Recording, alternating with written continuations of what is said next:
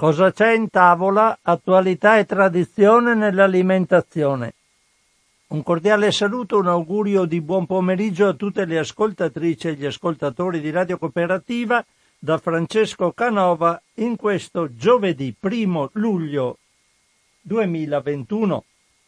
Iniziamo anche oggi in diretta la nostra trasmissione Cosa c'è in tavola su tematiche alimentari e partiamo subito, come di consueto, dalla lettura delle, dei richiami. Allora, un primo richiamo è del 17 giugno 2021. Allora, eccolo qua.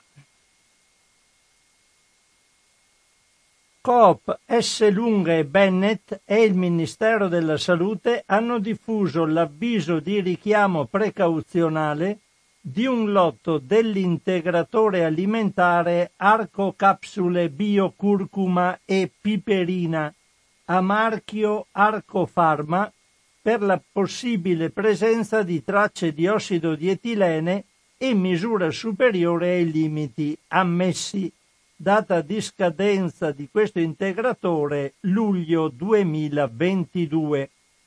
Numero di lotto J03103A come Ancona, quindi ali, uh, integratore alimentare arco capsule bio curcuma e piperina a marchio Arco Pharma. Andiamo adesso ad un altro, sono parecchi oggi i richiami, un altro è del giorno successivo del 18.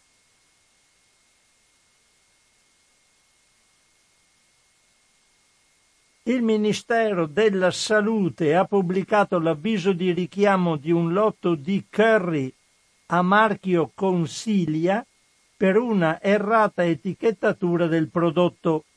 Alcune confezioni potrebbero riportare un'etichetta retro con l'indicazione curcuma essiccata macinata 105 grammi, anziché miscela di spezie, sale, fecola ed erbe aromatiche 100 grammi, risultando in una incorretta identificazione degli ingredienti.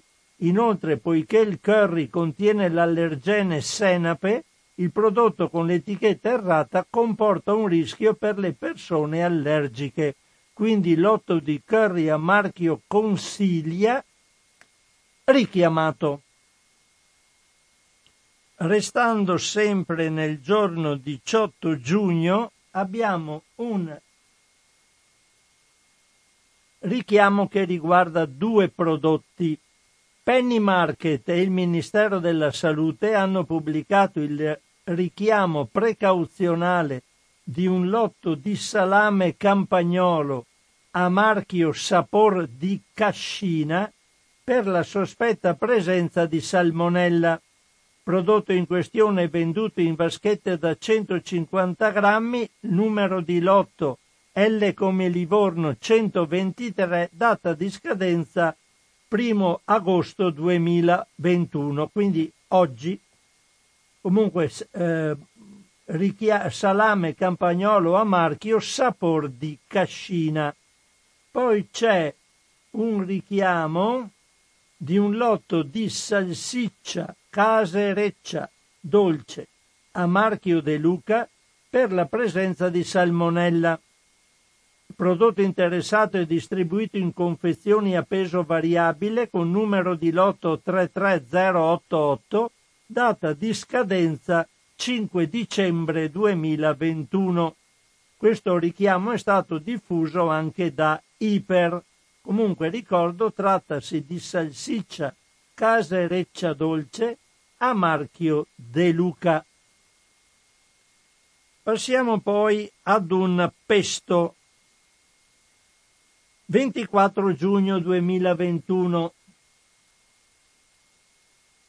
Questo più che un richiamo è un avvertimento perché questo pesto che è stato richiamato è ancora sugli scaffali di Carrefour, quindi state attenti perché in genere tutti questi richiami che coinvolgono punti vendita dovrebbero essere immediatamente gli oggetti del richiamo tolti dagli scaffali. Qui una,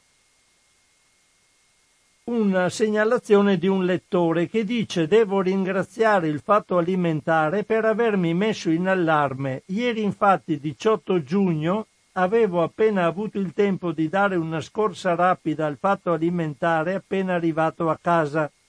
Più tardi mi sono recato al Carrefour ed essendo un patito del pesto, ma preferendo quello artigianale a quello industriale, stavo per comprare per la prima volta quello del pastificio Novella di Sori, Genova, trovato nel frigorifero del fresco.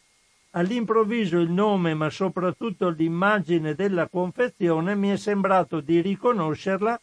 Ho riguardato sul cellulare le notizie sul sito ed ecco lì la foto della confezione. Neanche a farlo apposta il lotto e la data di scadenza del prodotto segnalato nell'articolo come a rischio di inquinamento microbiologico coincidevano con quello presente nel punto vendita. Ho avvisato subito un commesso del supermercato e qui sta il punto. Lui sosteneva di non aver ricevuto alcuna segnalazione con cui la logistica Carrefour avverte le filiali di problemi sui prodotti ed eventuali ritiri.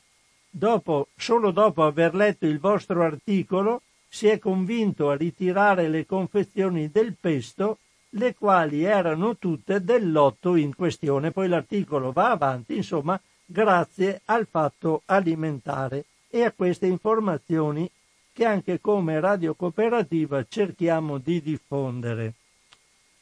Poi un richiamo sempre del 24 giugno. Questo riguarda del sesamo.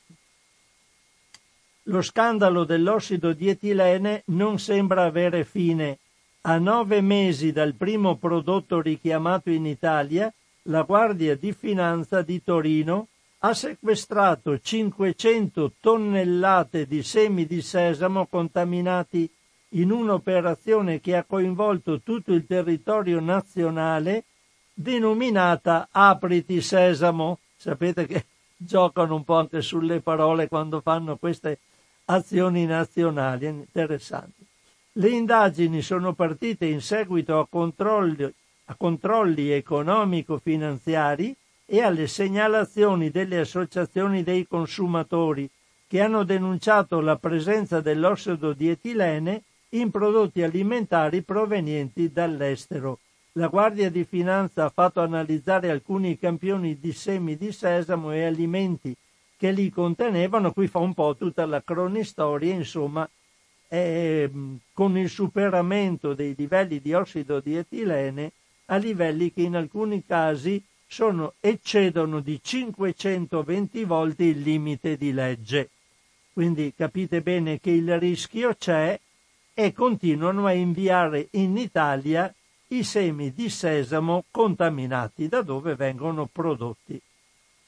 Allora, Sembra che i, i semi siano originari da Cina, Paraguay e Argentina, ma comunque insomma è vietata nell'Unione Europea. Sapete che hanno avuto la bella idea che siccome era vietata la presenza di, di ossido di etilene nei semi, hanno pensato bene di non indagare più su quelli in arrivo dall'estero, che tranquillamente ce lo rifilano.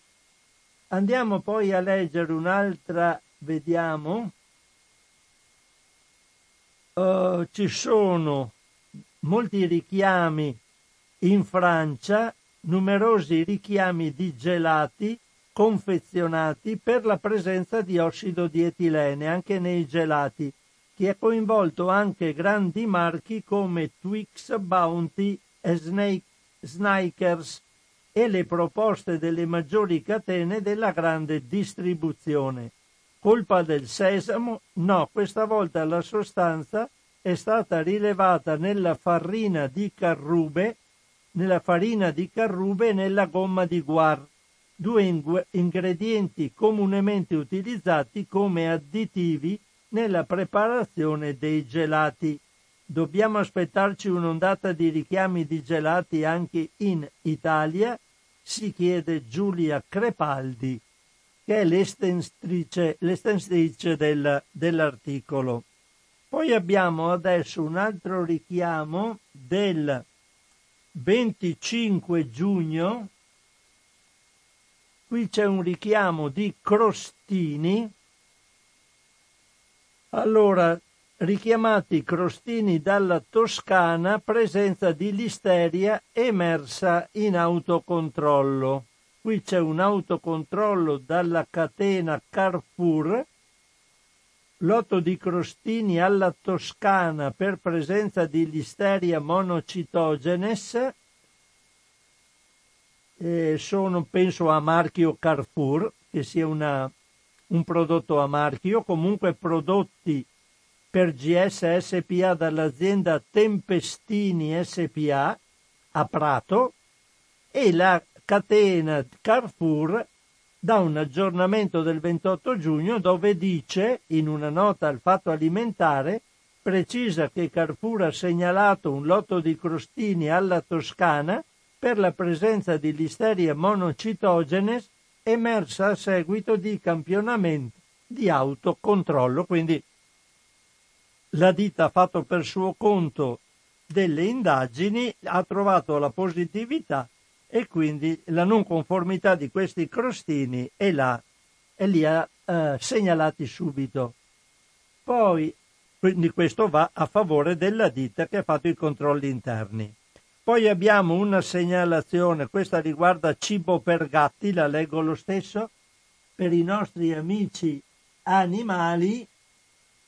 Qui ci sono, non si sono trovate sostanze che eh, siano responsabili di una malattia di eh, felina che si chiama pancitopenia felina. Ci sono stati nel Regno Unito 130 casi di questa problematica sanitaria per i gatti, una malattia che può essere fatale per i gatti. Allora hanno per precauzione hanno tolto dal mercato i prodotti alimentari che questi gatti consumavano. Secondo un portavoce del governo non è stato identificato alcun cibo per gatti non sicuro, ma il produttore e i proprietari del marchio della Food Standards Agency britannica e scozzese, eh, vediamo un po', stanno adottando l'azione precauzionale di richiamare e ritirare i prodotti di cibo per gatti che sono stati collegati ai gatti colpiti da questa patologia. Non ci sono prove che suggeriscano che questo focolaio di pancitopenia felina presenti alcun rischio per la salute umana. Beh, insomma, a meno che umani non vadano a mangiare cibo per gatti, ma speriamo di no, che non si sia arrivati a questo. Allora, ultimo richiamo è di una crostata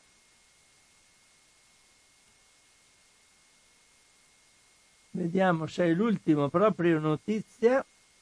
No, queste erano le allerta che sono comunque preziose. Riguarda la COP, questa notizia Coop ha segnalato il richiamo precauzionale di un lotto di crostata di ciliegie a marchio Lago per la sospetta presenza di ossido di etilene, anche qui. Prodotto interessato e venduto in confezioni da 350 grammi, termine minimo di conservazione 15 febbraio 2022, numero di lotto 21159, quindi crostata di ciliegie a marchio Lago richiamata da Coop. Qui finalmente finiscono i nostri richiami utili, ma comunque portano via abbastanza tempo. Fortuna che il fatto alimentare li evidenzia. Sono le 12.17, io cerco di leggervi alcune notizie che mi hanno un po' sollecitato la curiosità che voglio condividere con voi. Come al solito ce ne sono moltissime. Adesso una prima notizia è riguarda un bonus. Sapete quei bonus statali che vengono dati in determinate situazioni ai cittadini si acquistano un bene. Bene, c'è una notizia del 17 giugno 2021 riguarda l'acqua potabile ma soprattutto un bonus. Adesso chi acquista sistemi di filtrazione installati in casa, in ufficio o nel commercio può avere un bonus del 50%.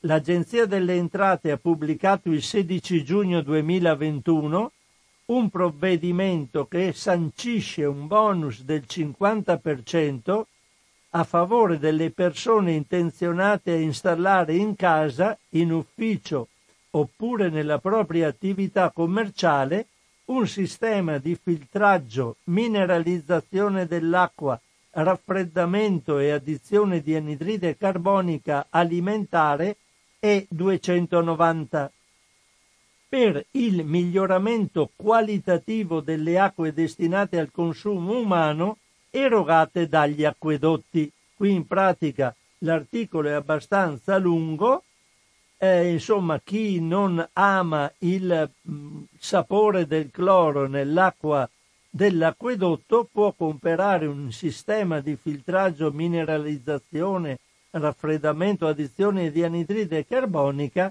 e avrà un bonus di, del 50% della spesa effettuata. Mi trovo assolutamente in disaccordo questa cosa, primo perché l'acqua, eh, l'acqua potabile contiene il cloro proprio perché il cloro tutela la nostra salute. Chi non ama il sapore del cloro lo toglie dall'acqua, poi la raffredda e poi ci butta l'anidride carbonica, la mineralizza Così si fa scadere la considerazione dell'acqua potabile nella popolazione, in più si danno soldi alle ditte che fanno queste operazioni di produzione di sistemi di filtraggio, io di tutti non posso sapere, so che ne ho controllati molti e in moltissimi casi ho trovato che il sistema arricchiva l'acqua di batteri. Comunque non posso fare chiaramente generalizzazioni, non posso dire le ditte che avevano questi prodotti sul mercato, so che ditte che avevano il prodotto una volta fatto il processo e magari costrette a pagare una penale per le cose che avevano prodotto o un accomodamento se andavano un po' a, a compensazione, prendevano il prodotto, cambiavano il marchio, lo producevano con altra roba, eh, con, altra, con altro nominativo e andavano avanti così. Quindi, boh, io di questi sistemi non mi fido per esperienza personale, chi vuol fidarsi si fida, magari ce ne sono di buonissimi e quindi non vado a sindacare. Io l'acqua potabile l'avrei mantenuta con il suo cloro, quando il cloro non c'è, i microorganismi possono tranquillamente arricchire l'acqua che beviamo. Quando sentite puzza di cloro sarà una puzza o comunque un odore, ma quell'acqua è sicura e quindi lo mettono apposta. Andiamo a leggere altre cose perché conviene conservare in frigorifero le uova, anche se sono vendute a temperatura ambiente. Andiamo a leggere questo articolo del 17 giugno 2021. Un attimo che lo trovo.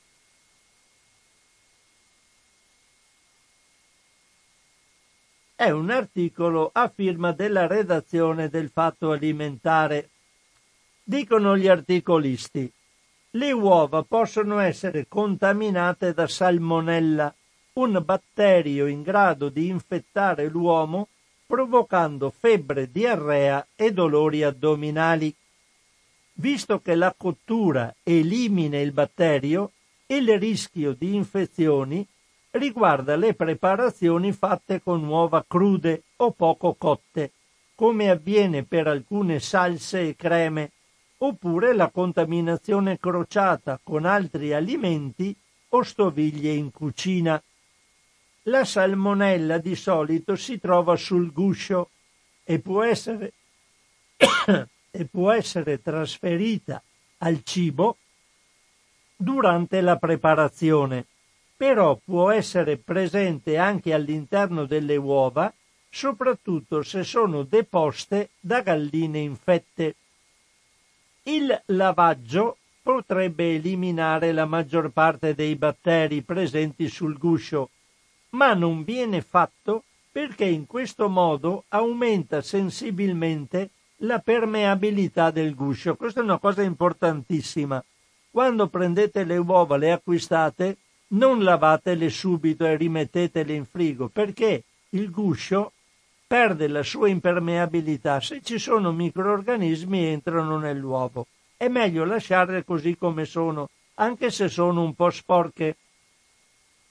Il lavaggio rimuove la sottile cuticola esterna rilasciata durante la deposizione, che ha la funzione di chiudere i pori della superficie, bloccando l'eventuale passaggio di microorganismi dall'esterno all'interno. Vedete che la natura non fa mai niente per niente quando l'uovo viene deposto per la tutela mica nostra, ma del pulcino, chiaramente la natura ha fatto in modo che l'uovo abbia sul guscio una eh, piccola pellicola impermeabile che impedisca l'entrata di microorganismi che andrebbero a rovinare la salute del pulcino in gestazione. Il, torno all'articolo. Il lavaggio rimuove.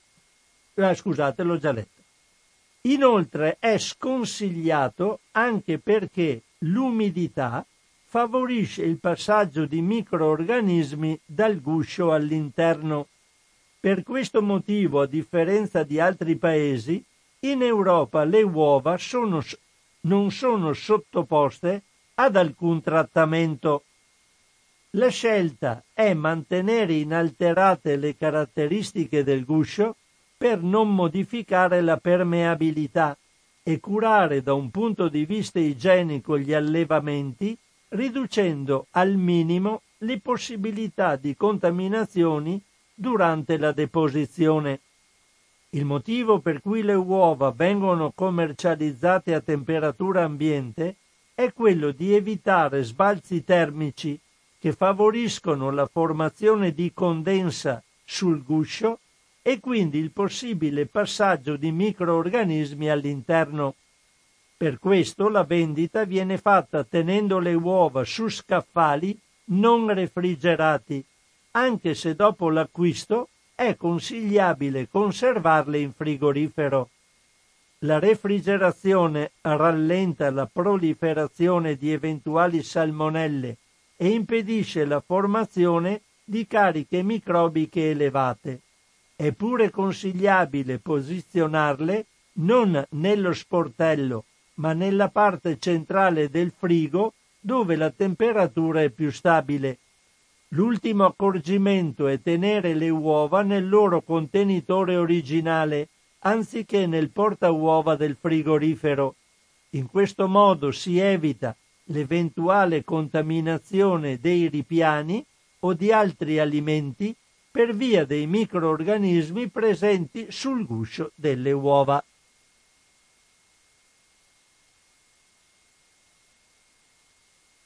Allora, chiuso questo argomento sulle uova che conviene con- conservare in frigo, vado a leggere qualcosa sulle diete che contengono tanti grassi e zuccheri. Ancora una volta c'è una prova che danneggiano l'intestino. Allora andiamo a vedere questo articolo del 23 giugno 2021.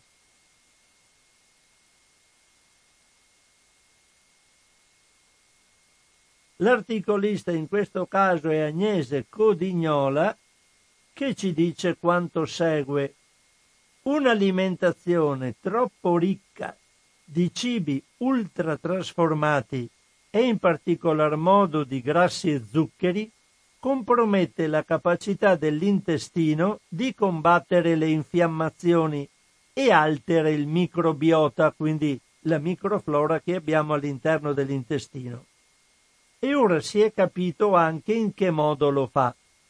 Per arrivare a questo risultato, i ricercatori della Washington University School of Medicine e della Cleveland Clinic dopo aver analizzato i dati relativi a 400 persone, hanno condotto una serie di esperimenti su modelli animali.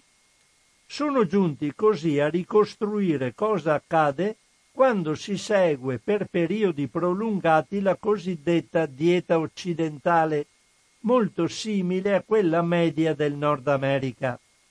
Per quanto riguarda la parte sui modelli, per otto settimane hanno sottoposto degli animali geneticamente predisposti all'obesità perché incapaci di sentire il senso di sazietà, quindi questi poveretti mangiano continuamente, a due tipi di alimentazione, una occidentale con il 40% di grassi ed elevato tenore di zuccheri semplici, oppure una dieta più equilibrata definita standard. Come riferito su Cell Host and Microbe, alla fine hanno visto che tutti gli animali erano diventati obesi, ma quelli di controllo non mostravano squilibri evidenti della composizione del microbiota, né nelle caratteristiche delle cellule intestinali al contrario, gli animali che avevano seguito la dieta occidentale avevano profonde modifiche in un tipo di cellule intestinali chiamate di Panet, specializzate nel contrasto alle infezioni e nel controllo delle infiammazioni. Inoltre mostravano livelli elevati di acido desossicolico prodotto da specifiche, specie batteriche presenti nell'intestino a partire dagli acidi della bile. Questa sostanza a sua volta aumenta l'attività dell'interferone 1 e del recettore nucleare, nucleare farnesoid X che riducono la funzionalità delle cellule di Panet. Oltre a ciò le loro pareti intestinali avevano acquisito una permeabilità maggiore rispetto ai controlli, un'altra caratteristica ben nota per essere tipica delle infiammazioni di quel tratto e che ha come, l'esito, come esito l'ingresso nell'intestino appunto di specie batteriche e relative tossine di solito assenti. Per quanto riguarda la parte delle persone, i ricercatori hanno analizzato i dati di 400 adulti e hanno scoperto che più aumenta l'indice di massa corporeo, più compaiono cellule di Panet anomale, sia nelle persone che non hanno patologie intestinali, sia in quelle che soffrono di morbo di Crohn, un'infiammazione cronica dell'intestino di origine autoimmune. In questo caso quindi emerge un legame tra alterazioni e obesità che nelle persone è spesso favorita proprio da una dieta di tipo occidentale. La contraddizione tra i risultati osservati negli esseri umani e negli animali è soltanto apparente, secondo gli autori.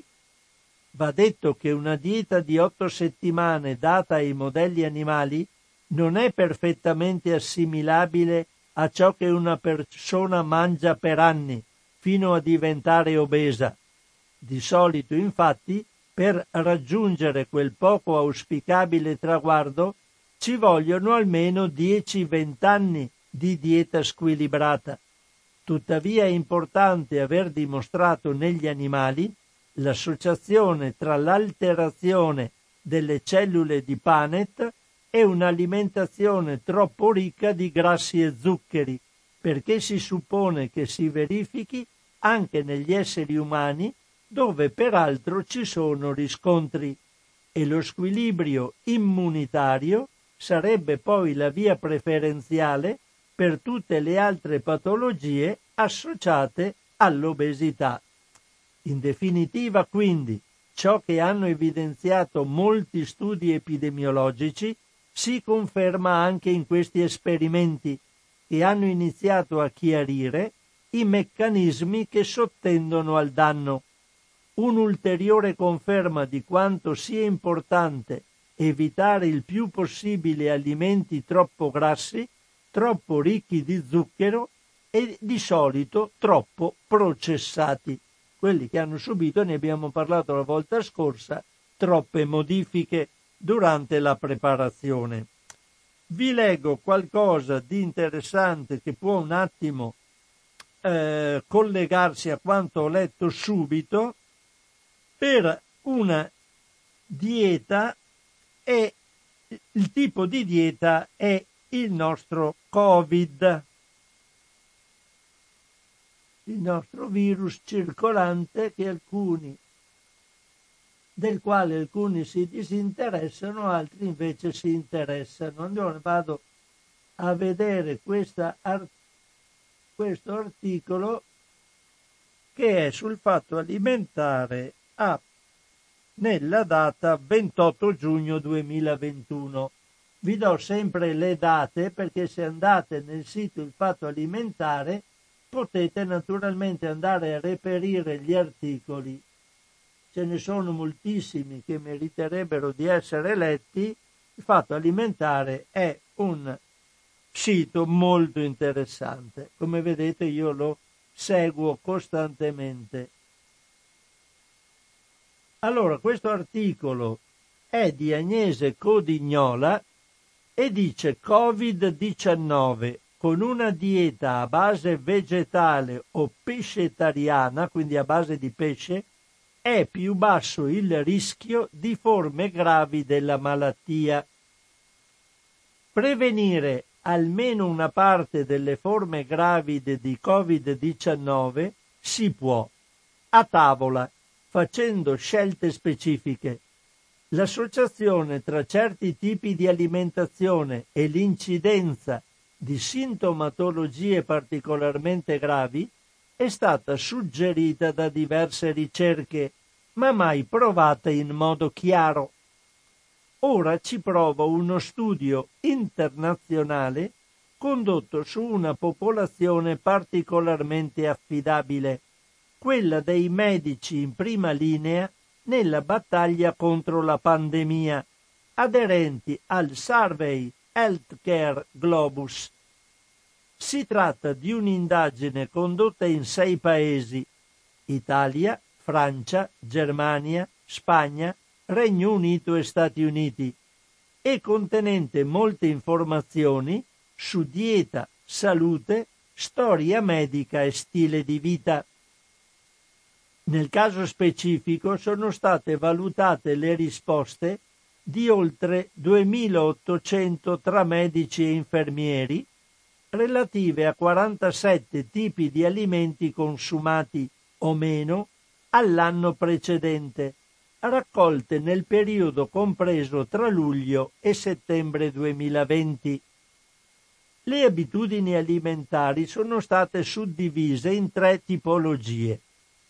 Un'alimentazione a base vegetale, cioè con molte verdure, legumi, frutta secca, poche carni bianche, rosse o processate, una dieta pescetariana come la precedente ma con in più il pesce mangiato regolarmente e una dieta a basso contenuto di carboidrati ed elevato contenuto di proteine. Sapete che ci sono anche le diete proteiche che incentivano il consumo di proteine e basso consumo di carboidrati. In totale 568 persone sono risultate positive a un tampone o hanno avuto i sintomi del Covid-19, riconosciuti da loro stessi e quindi con una valutazione professionale. Di questi 138 hanno detto di avere avuto una forma grave mentre gli altri hanno affermato di averne avuta una lieve. Come riportato sul British Medical Journal Nutrition, Prevention and Health, chi ha seguito una dieta a base vegetale ha avuto il 73% di rischio in meno di avere una forma grave. Chi invece ne ha seguita una pescetariana aveva avuto una diminuzione del rischio del 59% rispetto a chi non rientrava in uno di questi due modelli alimentari. Al contrario, una dieta ad alto contenuto di proteine è risultata associata a un rischio di sviluppare forme severe di Covid-19 quattro volte più alto di chi seguiva un'alimentazione a base vegetale. L'associazione è rimasta significativa anche dopo le correzioni in base alle abitudini, all'età, all'indice di massa corporea e tenendo presenti le diverse culture alimentari dei sei paesi. Qui in pratica hanno cercato di sgravare da, diciamo così, informazioni o comportamenti eh, che avrebbero potuto inficiare questa ricerca e l'associazione statistica è rimasta significativa. Quindi è vero che c'è una possibilità, se colpiti da Covid-19, di avere un rischio mm, più mm, minor, maggiore, cioè minore rischio di avere forme gravi per un'alta percentuale, per il 73%, se ci si nutre in modo vegetariano, con poca carne, un 59% se si mangia anche pesce, quindi leggermente più alto, chi consuma molte proteine invece ha quattro volte la probabilità rispetto ai vegetariani di avere forme gravi della malattia. Le spiegazioni, secondo gli autori, sono abbastanza chiare. Nei vegetali freschi sono presenti polifenoli, carotenoidi e altre sostanze che rafforzano il sistema immunitario e gli permettono di funzionare al meglio. Nel pesce poi sono presenti la vitamina D, anch'essa indispensabile ad una buona risposta immunitaria, e gli acidi grassi omega 3 che esercitano un'azione antinfiammatoria. E questo è quanto, quindi abbiamo una notizie in più per controllare la nostra alimentazione, mettendola da un punto di vista di salvaguardia maggiore per le nostre condizioni sanitarie in caso di patologie. Sono le 12.40, un'altra notizia, poi passo a darvi la linea. Vi leggo qualcosa che mi ha incuriosito molto, una cosa che riguarda i gelati. È, mm, la notizia non è di adesso, era già presente 15 giorni fa, l'avevo messa così diciamo come notizia eh, secondaria, se non che la notizia di oggi mi fa eh, tornare al 4 giugno 2021. Vado quindi al 4 giugno 2021 dove il giorno nel quale compariva questa prima notizia, che era firmata, vediamo, da Roberto Lapira ed era una, una risposta a una lettera di un dipendente.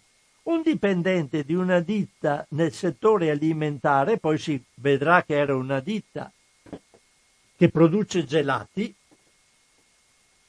Dice questo lettore, lavoro da dieci anni per un'azienda italiana nel settore alimentare che si è fatto conoscere in Italia e all'estero per la qualità delle materie prime impiegate, privilegiando un prodotto naturale privo di conservanti e coloranti.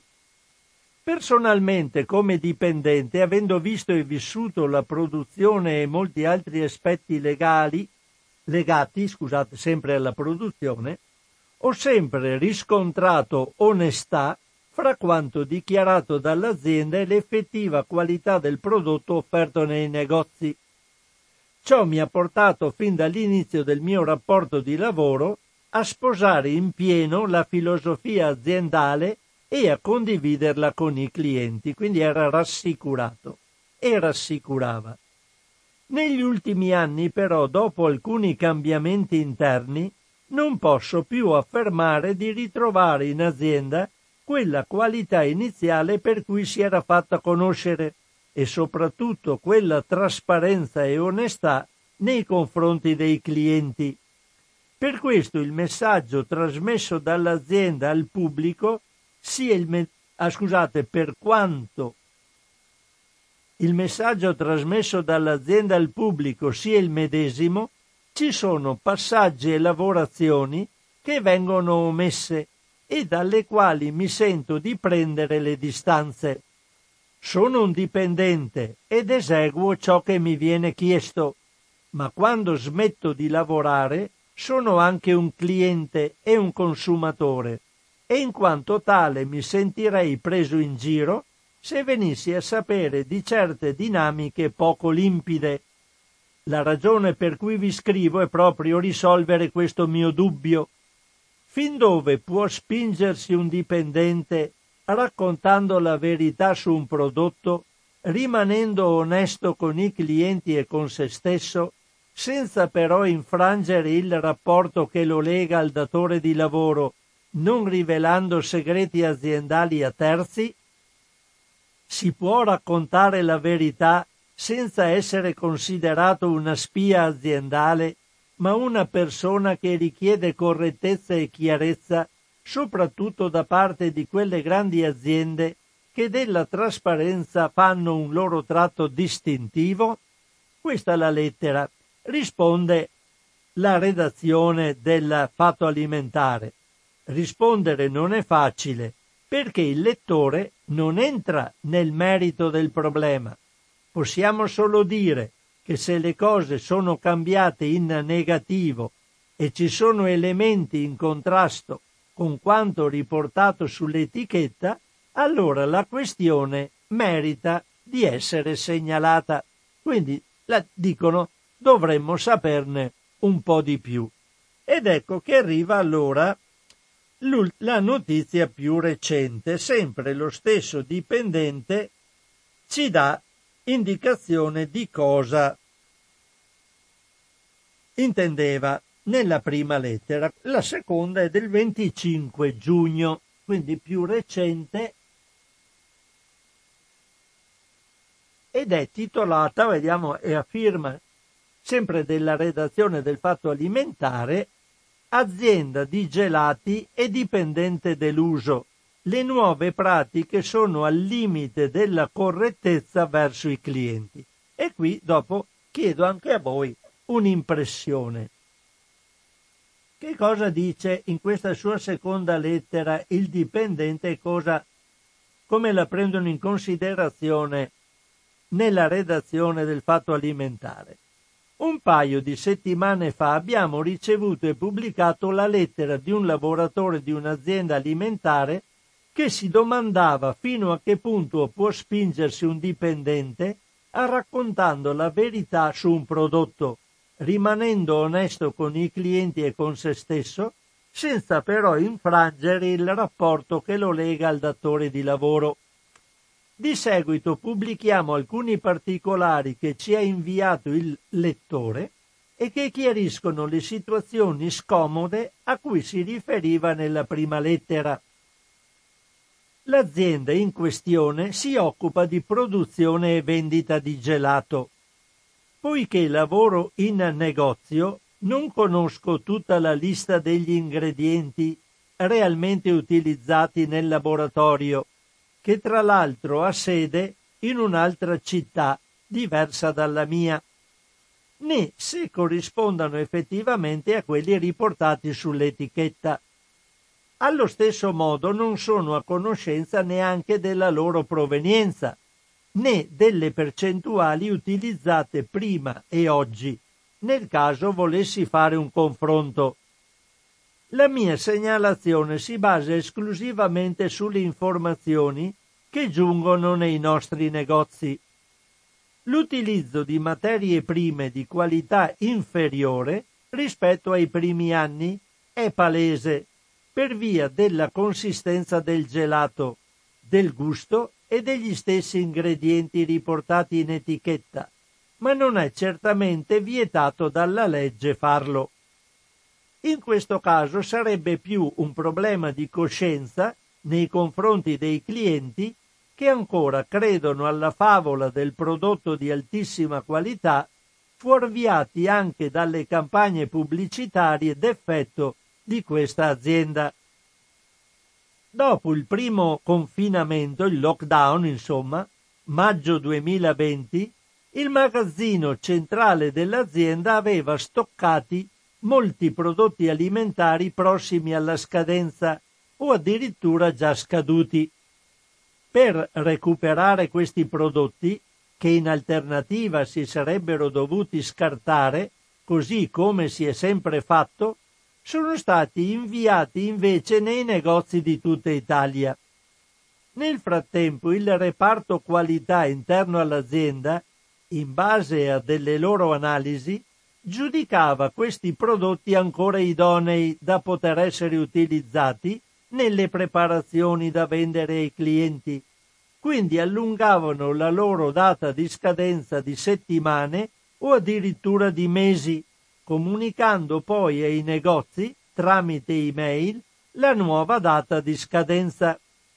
Questa cosa mi ha colpito molto perché prima del lockdown, del confinamento, la procedura interna aziendale prevedeva che scartassimo i prodotti, togliendoli dalla vendita già 15 giorni prima della loro naturale scadenza. Addirittura, forse mossi da un eccesso di zelo e prevenzione, ci chiedevano di scartare quelle confezioni che avessero perso il sottovuoto nonostante non fossero ancora scadute. Da più di un anno continuiamo a utilizzare prodotti scaduti che magicamente tornano ad essere idonei. Sto parlando di granelli di cioccolato, granelli di nocciole, mandorle tostate, polvere di cacao, meringhe, amaretti, brioche surgelate, cioccolate calde, creme spalmabili, granite, misceli di gelato di vari gusti. L'azienda si è sempre mossa su sentieri legali.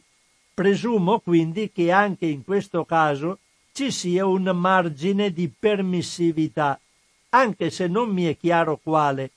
Se un prodotto è scaduto, è scaduto. Le date riportate sopra gli alimenti servono proprio a indicarlo, ma se possono essere allungate di mesi avanti, a propria discrezione, perché si hanno i magazzini pieni di merce, un cliente come può tutelarsi? La qualità del prodotto davvero rimane invariata? L'altro punto della mia segnalazione è il gelato stesso, prodotto core dell'azienda, cioè il, prodotto principale di questa azienda. Per farla breve, fino a qualche tempo fa venivano inviate le miscele di gelato nei negozi per essere mantecate in loco. Oggi nei negozi hanno cominciato a inviare gelato in barattolo, già mantecato, che a sua volta viene travasato in carapine, saranno i contenitori, dai dipendenti e venduto al dettaglio. Se prima la mantecazione del gelato fresco sul posto veniva comunicata al cliente, anche con un certo orgoglio, ora il passaggio al gelato in barattolo e il suo successivo travaso viene omesso ai clienti, i quali ancora credono che avvenga tramite la lavorazione tradizionale come in ogni negozio. Reputo questa omissione una mancanza nei confronti del cliente, nonché una non comunicazione ingannevole. Quali sono gli strumenti che un dipendente può adottare di fronte a questa situazione? E questa è la seconda lettera firmata di questo dipendente che naturalmente non cita la ditta per la quale lavora, famosissima ditta di gelati, dice però questo è il problema che possiamo porci anche noi.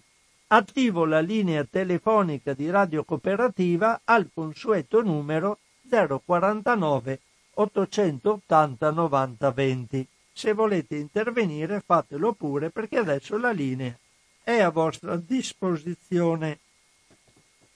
Intanto io vado a leggervi un'altra cosa che mi ha sconcertato. È una notizia recente del 25-6-2021, quindi abbastanza riguarda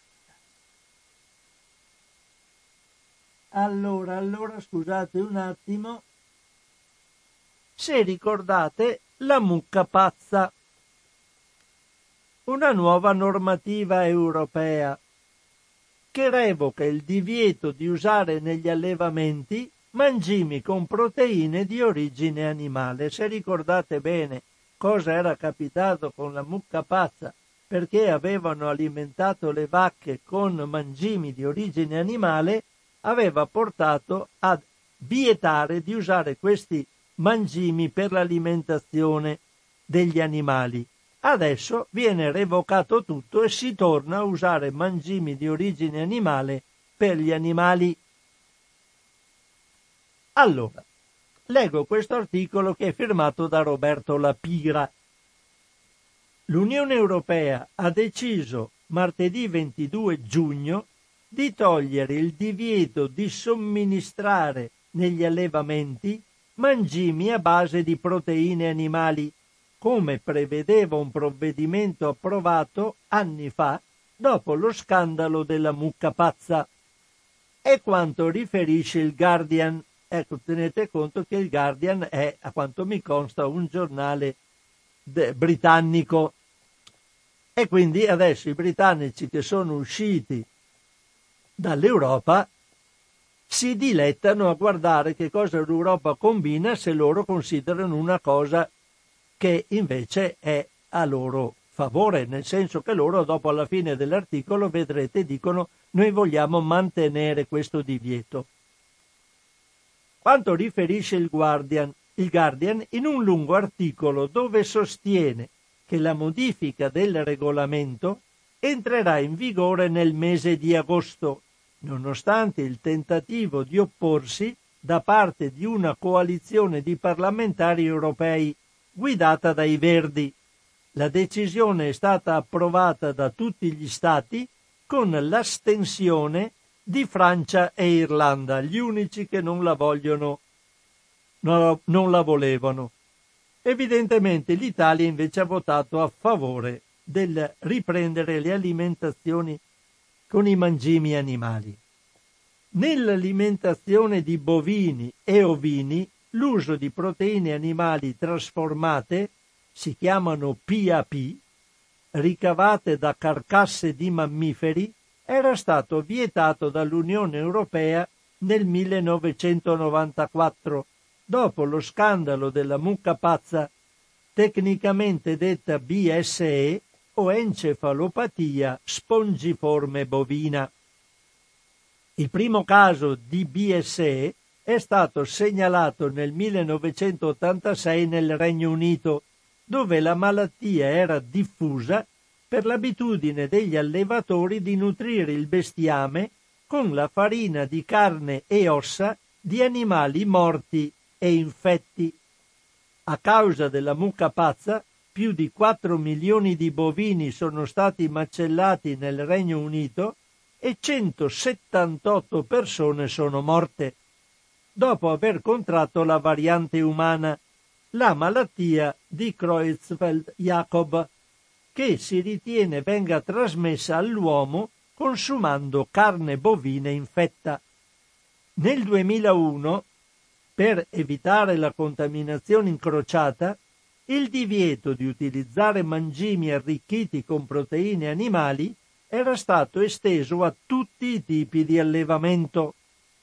Negli anni negli ultimi anni però c'è stata una crescente pressione per un ripensamento. In Europa l'ultimo caso di BSE nei bovini risale al 2016 e per questo motivo 24, tra i quali il nostro, dei 27 Stati membri, hanno giudicato il rischio un pericolo trascurabile. Adesso non fa più paura. Se ne ammalano troppo poche. Quindi ritorniamo alle porcherie di prima. Secondo il Guardian, la Commissione europea ha informato i deputati che non ci sono rischi per la salute nel consentire la somministrazione di proteine animali trasformate di suini e insetti al pollame o di usare proteine animali trasformate di pollo nei mangimi per maiali, mentre rimarrà in vigore il divieto di utilizzare proteine animali trasformate nei mangimi per mucche e pecore. Gli standard internazionali includono solo un divieto di alimentazione da ruminante a ruminante, ha scritto la Commissione.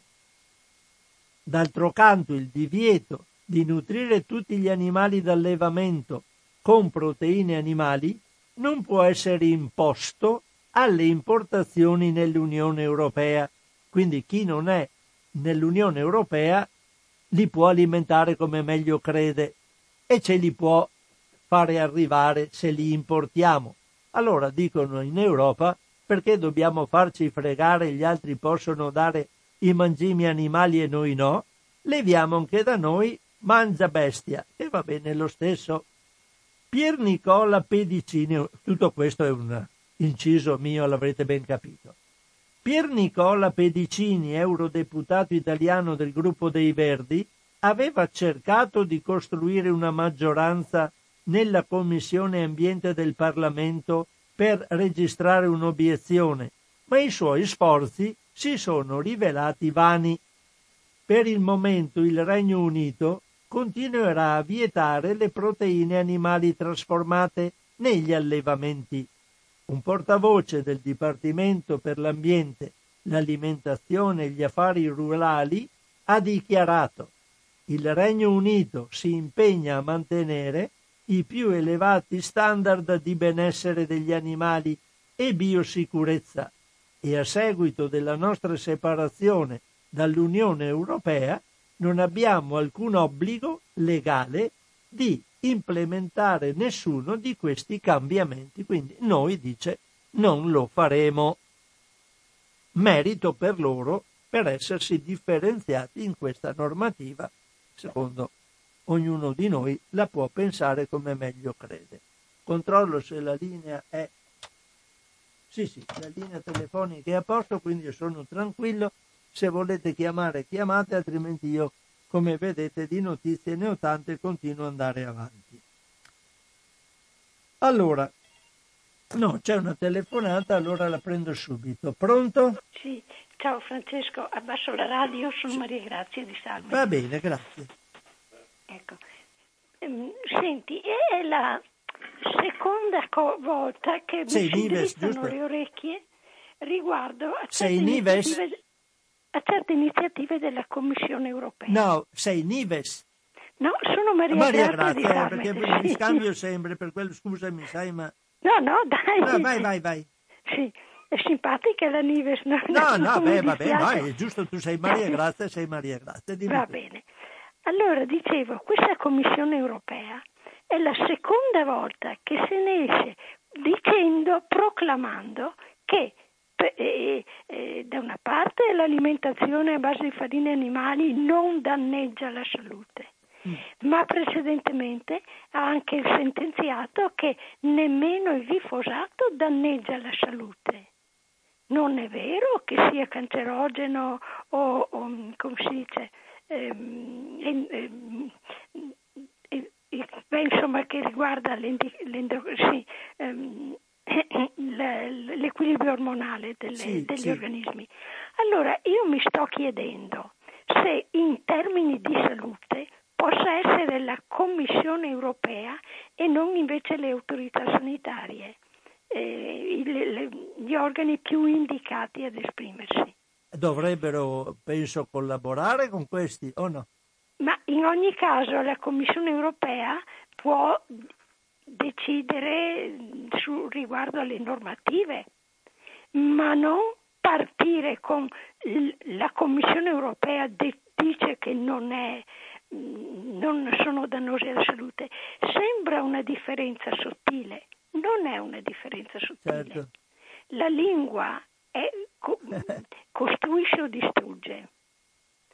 E quindi tanto più eh, inculcare nella testa della gente che sia la Commissione europea eh, l'organo a cui compete. Ma eh, qui evidentemente sono state fatte grosse pressioni dagli allevatori, capisci? Ma è evidentissimo. È questo, no? È evidentissimo, solo che io trovo assolutamente intollerabile che la Commissione europea eh, si arroghi questi poteri. Dovremmo proprio... Eh, vergognoso, dovrebbe... a, vergognoso, alimentare animali che non hanno niente a che fare con mangimi animali, ma mantenerli con mangimi animali? Perché ma non certo. si dà il foraggio a queste povere bestie? Non so. Sì, ma il principio di precauzione dov'è? Questo dovrebbe essere l'imperativo eh, categorico per chi è pro- preposto a, ad assumere decisioni di questa portata. E io penso che ci dovrebbero essere delle iniziative volte a normare con maggiore mm, eh, rigore etico anche i poteri di questa commissione. Sì, sì, ho capito benissimo. Ecco, tutto qua.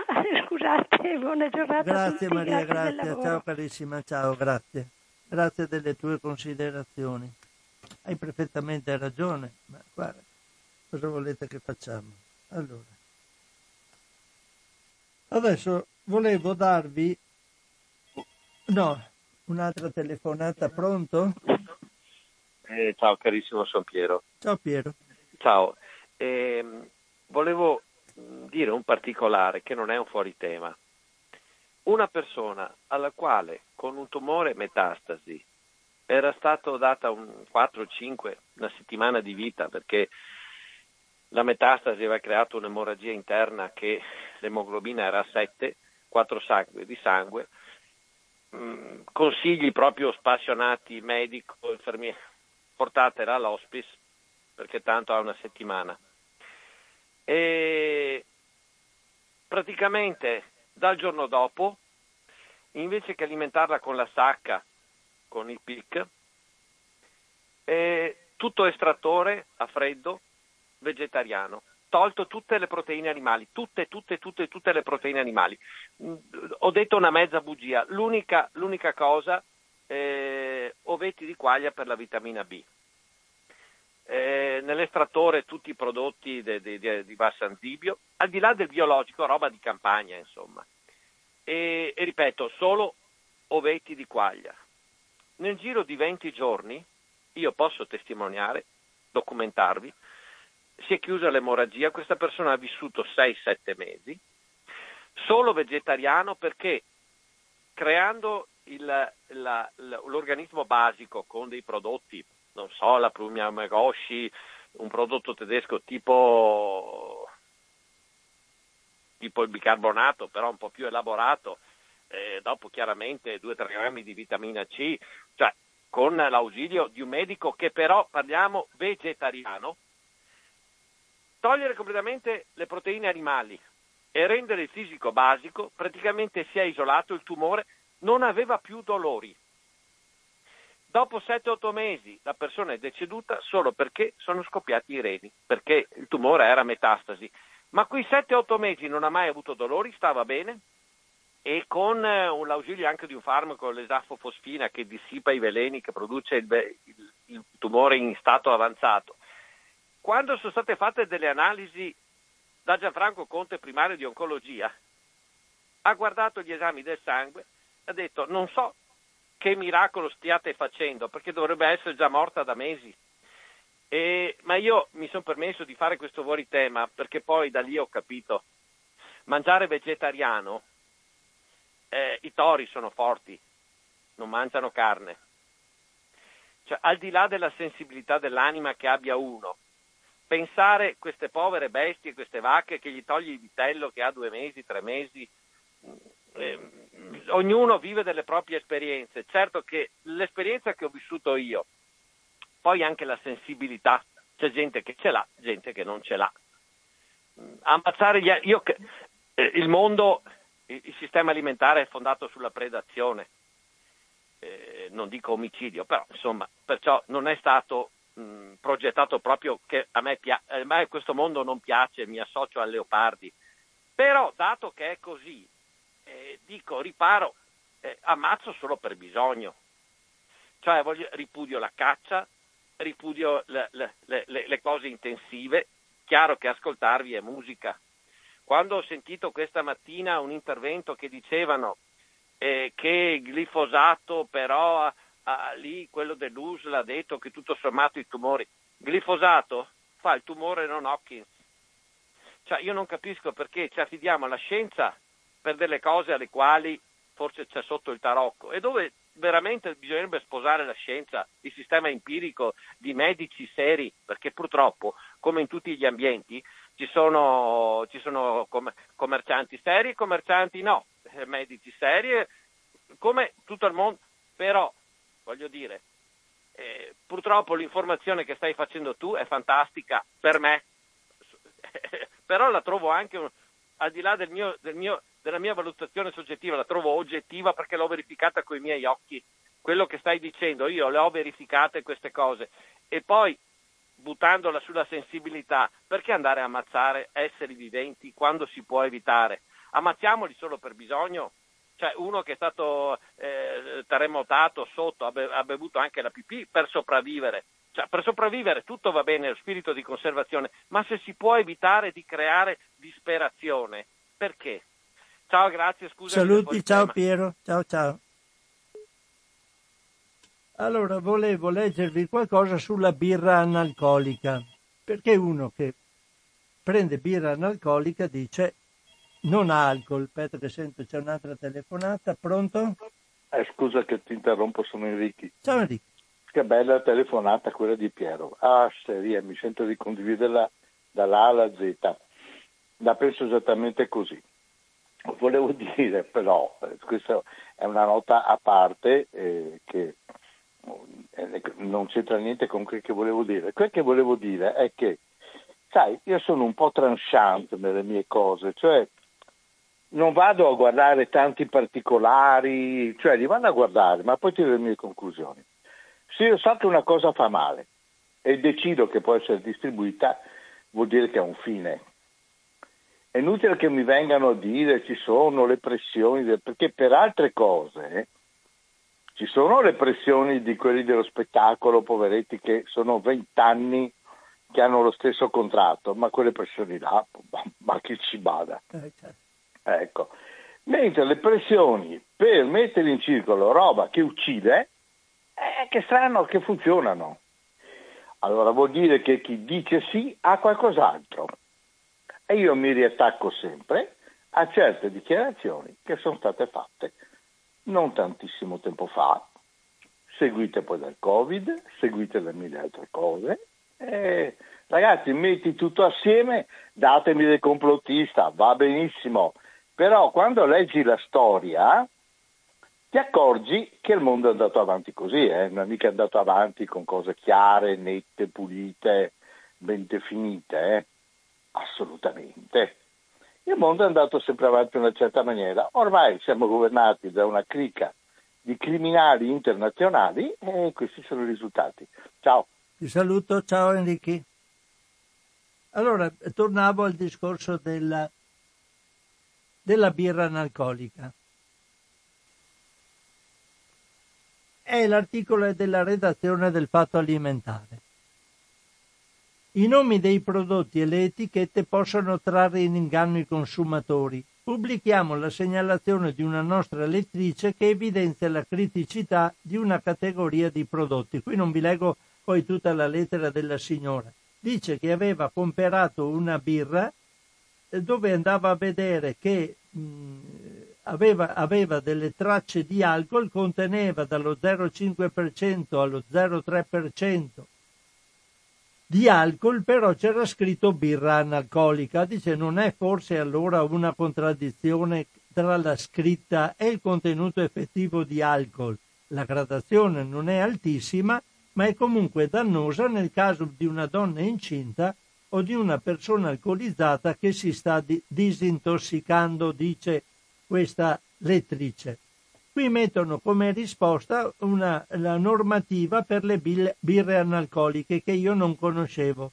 Allora, La denominazione di birra analcolica è riservata al prodotto con grado plato, che non so cos'è, un grado evidentemente di gradazione alcolica, non inferiore a 3, non superiore a 8 e con titolo alcolometrico volumico non superiore a 1 e 2. Quindi una birra analcolica fino a, eh, a un contenuto di 1 e 2 in volume di alcol può essere definita analcolica, quindi teniamo conto di questo. Birra analcolica non vuol dire senza alcol. Poi andiamo a leggere qualcosa sulla... Vediamo un po'. C'era un'altra notizia che mi... Eccolo qua. Uno, una notizia sul tè freddo. Tè freddo è una notizia del 24 giugno.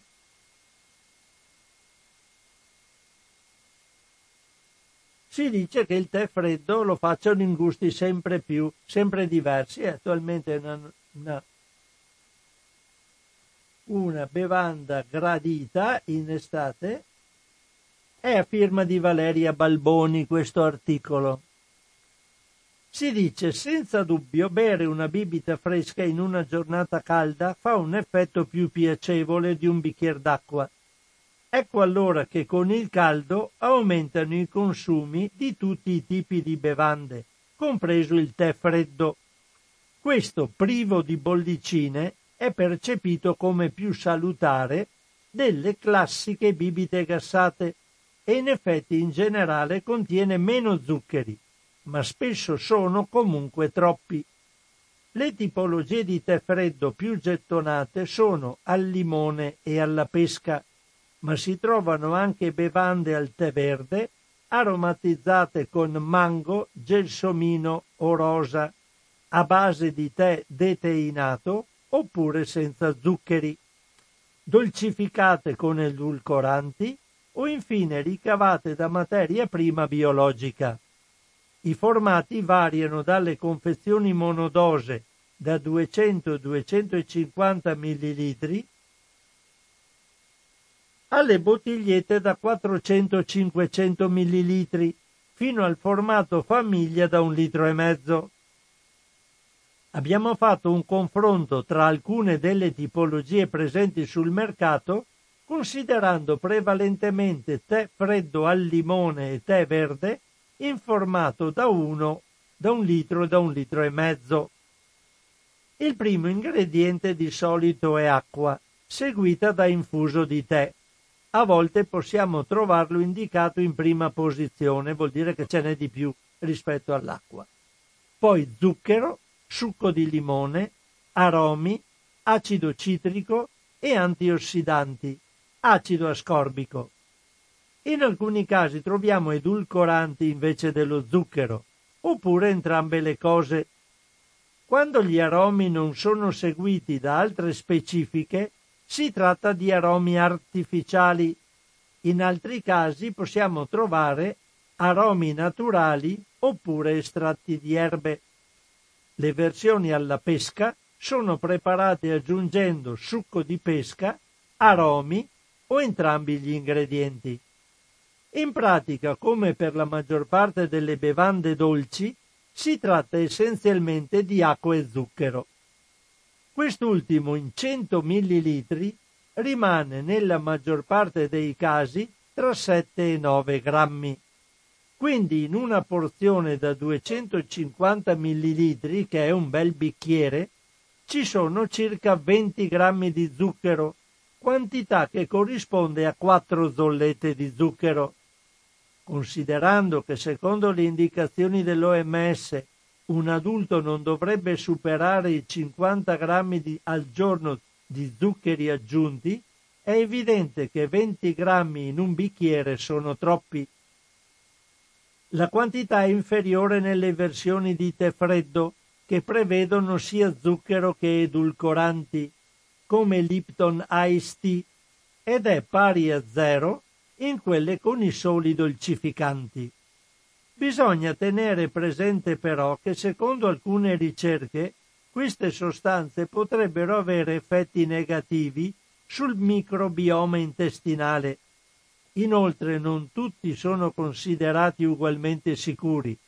Il ciclammato, per esempio, è una sostanza piuttosto discussa, con un potere dolcificante molto elevato, ammesso in Europa ma proibito negli Stati Uniti. Abbiamo chiesto un parere a Stefania Ruggeri, ricercatrice e nutrizionista del CREA Alimenti e Nutrizione. Risponde Stefania Ruggeri. È evidente come anche le aziende che producono bevande dolci si adeguino alle nuove esigenze dei consumatori, sempre più green, ver- verdi, insomma salutari e attenti alla salute. Così le nuove bevande sono dolcificate con edulcoranti e anche quelle al tè verde seguono questa tendenza. Se le analizziamo con attenzione ci accorgiamo però che non sono affatto salutari, nell'accezione più ampia che possiamo dare a questo termine. Faccio un esempio. La presenza di edulcoranti elimina l'assunzione degli zuccheri, ma non risolve il vero problema della dipendenza al sapore dolce. Quindi se beviamo e consumiamo alimenti dolcificati con edulcoranti, non ci liberiamo dal desiderio degli zuccheri e il nostro organismo tenderà a cercare sempre questo tipo di alimenti. In linea generale questo tipo di bevande sono concesse ogni tanto per un adulto. Le bevande dolci sono invece sconsigliate ai bambini sia che contengano zucchero sia edulcoranti. Questo quanto dice la dottoressa del Crea.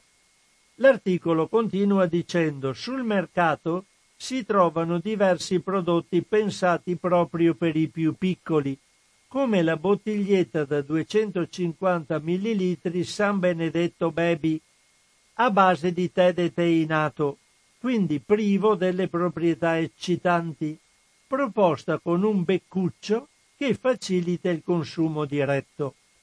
Questo formato viene naturalmente percepito come monodose e contiene 17 grammi di zucchero, più di tre zollette, decisamente troppo per dissetare un bambino. In generale le bottiglie da 400-500 ml sono più pericolose anche per gli adulti perché di solito una volta aperta una di queste bottiglie viene bevuta e la quantità di zucchero raddoppia rispetto ai 250 ml che abbiamo considerato come porzione. Quindi si arriva a bere mezzo litro di tè, 8, 8 zollette di zucchero. Per quanto riguarda il tè verde, continua Ruggeri, sappiamo che questo ha un contenuto elevato di catechine, sostanze appartenenti alla classe dei polifenoli con azione antiossidante, che aiutano a regolare i livelli di colesterolo e quindi a prevenire le patologie cardiovascolari. Nelle bevande al tè verde che troviamo al supermercato, però, questo sembra l'ingrediente meno importante. Non è specificato mai il tipo di tè utilizzato, né la quantità sono presenti dolcificanti, aromi e succo di limone. Insomma, il fatto che si tratti di tè verde pare un semplice pretesto per attirare il pubblico più attento alla salute. Le sostanze utili presenti nel tè verde si possono conservare in queste bevande? Non conosco studi al riguardo, dice Ruggeri, i polifenoli in genere sono sostanze che resistono nel tempo e a trattamenti con il calore. In questi casi però non abbiamo idea di quale sia il contenuto di sostanze utili, perché non è nota la quantità né la qualità del tè utilizzato. Sarebbe interessante piuttosto creare bevande completamente diverse, pensate per chi ama il tè, a base di foglie di buona qualità, senza aromi e dolcificanti.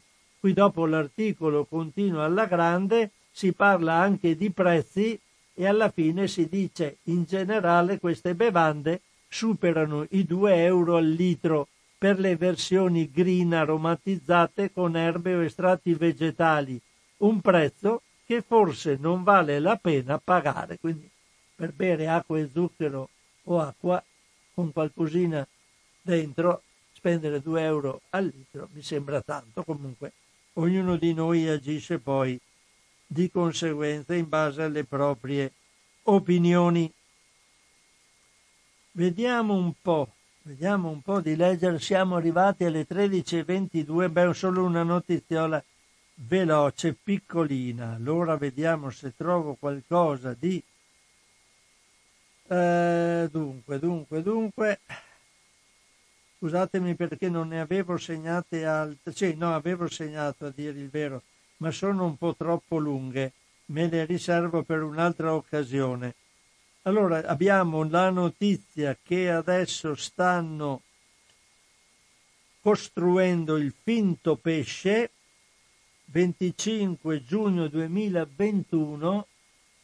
Oltretutto è una notizia abbastanza importante perché ci sono delle raccolte di firme per evitare la pesca industriale negli oceani.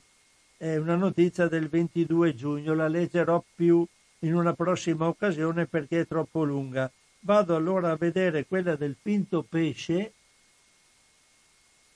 Si chiama fake fish, come fake news, le finte, le bottiglie false, falso pesce, chiamiamolo finto pesce, a base vegetale. Qui c'è un, un, un articolo di Agnese Dignola che dice negli ultimi mesi si è parlato molto delle cosiddette fake meat, le carni a base vegetale, che stanno avendo un grande successo come surrogato di quelle animali, ma le conseguenze sul clima e sull'ambiente che questi prodotti dovrebbero aiutare a combattere non arrivano solo dagli allevamenti intensivi, dipendono anche dalla pesca e dalle acquacolture. E i prodotti del futuro prossimo saranno anche di conseguenza i fake fish, quindi i pesci finti. La necessità di modificare certi sistemi di pesca è stata dimostrata in numerosi studi degli ultimi anni per esempio in base a quanto pubblicato su Nature dai ricercatori dell'Università dello Utah, la pesca a strascico è associata a 1,47 gigatonnellate di quantità di CO2 all'anno, un'impronta superiore a, quella di, a, a quella di tutta l'industria aeronautica. Oltre al traino nel solo 2016 la pesca tradizionale ha emesso 207 milioni di tonnellate di CO2, un aumento vertiginoso rispetto al 1950, quando le tonnellate erano 47 milioni. L'inquinamento è poi causato soprattutto dalla pesca alle aragoste e ai gamberi, che comporta emissioni molto elevate e superiori a quelle degli allevamenti di maiali e mucche messi insieme. In generale la pesca in mare può essere anche più inquinante degli allevamenti, perché riportare a terra il pescato fa consumare moltissimo combustibile. E allora ecco la risposta vegetale. Qui ci sono varie catene di produttori che propongono già i pesci come quelli di Good Cash, azienda fondata nel 2016 finanziata con robuste iniezioni di capital venture, cioè sono eh, aziende di capitale che investono in questa che ritengono una, sarà un'azienda trainante nel futuro, che aspira a diventare ciò che brand come Impossible e Bejoint Food rappresentano per la carne. Qui faranno, eh, si dice, good cash offre diversi prodotti che ricordano il tonno, i gamberi e il pesce tipo merluzzo, tutti costituiti da sei tipi di legumi, piselli, ceci, lenticchie, soia, fave e fagioli marini, più olio estratto dalle alghe e acidi grassi omega 3 per ricordare anche l'odore e la consistenza dei pesci. Quindi valorizza comunque questo dicendo che il pesce, oltre al problema del pescato, il pesce finto andrebbe anche a ridurre la quantità di pesce ributtato in mare perché non adatto al mercato. Quindi sapete che uno dei grossi problemi della pesca, oltre al pesce in sé, il pesce che viene impropriamente pescato con l'altro e viene ributtato in mare, naturalmente mezzo morto o morto completamente, e quindi va a diminuire ancora le riserve di pescosità dei nostri mari. Sono le 13.28 minuti, chiudo quindi qui la mia trasmissione di oggi dandovi appuntamento tra una quindicina di giorni. Ricordate che avete ascoltato Radio Cooperativa e che Radio Cooperativa, oltre alla, alle trasmissioni che produce e quindi come questa potrete trovare nel settore dei podcast archivio dal sito www.radiocooperativa.org, sappiate che adesso c'è anche la possibilità di dare contributi a Radio Cooperativa in base alle eh, modalità che trovate sempre nel sito di Radio Cooperativa e soprattutto in periodo di denuncia dei redditi avete la possibilità di eh, elargire il vostro 5 per 1000 alla, alla radio dando, eh, segnando il codice fiscale dell'associazione Amici di Radio Cooperativa nella vostra dichiarazione dei redditi. È una cosa interessante, non vi fa spendere un centesimo e ci aiuta ad andare avanti. Un caro saluto a tutti e un risentirci in una prossima occasione.